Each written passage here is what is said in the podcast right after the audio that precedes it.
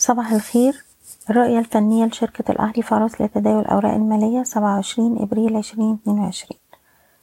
امبارح اتكلمنا على إمكانية حدوث ارتداد وأشرنا لمؤشر هيرمس إندكس وبعض الإشارات الإيجابية اللي بدأت تظهر فيه.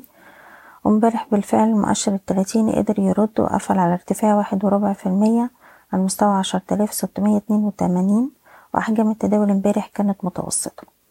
إحنا هنفضل على رؤيتنا إن احتمالية الصعود هتفضل قائمة طول ما المؤشر محافظ على مستوى الدعم الرئيسي بتاعه عند العشرة آلاف ميتين وتمانين وساعتها هيبقى عندنا مستويات المقاومة عند العشرة آلاف تسعمية وأربعين أو الحداشر ألف نقطة. دي أول منطقة مقاومة ولو قدر يتجاوز المنطقة دي الأعلى هيبقى عندنا مستوى الحداشر ألف ومتين هنتعامل مع أي ارتداد في الوقت الحالي على إنه فرص لتخفيض المراكز لحد ما نشوف قوة شرائية بشكل مستمر.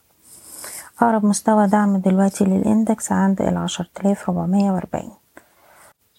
بالنسبة للنقط اللي هنركز عليها في الأسهم نبدأ بالسي أي بي نركز على مستوى الدعم واحد وأربعين ستين. امبارح السهم قدر يرد وقفل بأحجام تداول عالية. مستوى المقاومة القادم عند تلاتة وأربعين خمستاشر. لو قدر يخترق الأعلى يبقى معنى كده إن السهم هيروح يجرب على خمسة وأربعين جنيه. الشرقية للدخان بنحتفظ فوق مستوى الحداشر جنيه. والسهم عنده مقاومات عند الحداشر ونص والاتناشر.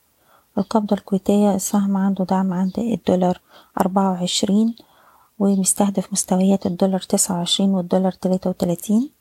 المجموعة المالية هرمس بتستهدف مستويات السبعتاشر وربع والتمنتاشر جنيه ودي مناطق نقدر نجني عندها أرباح. سهم أموك بيستهدف مستويات تلاتة جنيه خمسة وتمانين والأربعة جنيه وأقرب مستوى دعم عند تلاتة جنيه ونص.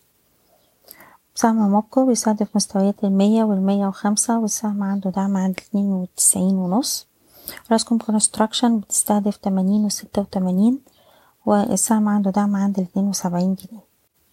أخيرا سهم سيدي كرير السهم بيستهدف مستويات التمانية وربع والتمانية جنيه خمسة وخمسين وده طول ما هو محافظ على مستوى الدعم ستة جنيه تسعين قرش وأقرب دعم دلوقتي عند السبعة ونص. بشكركم بتمنى لكم التوفيق.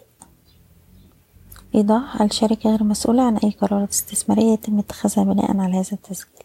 شكرا.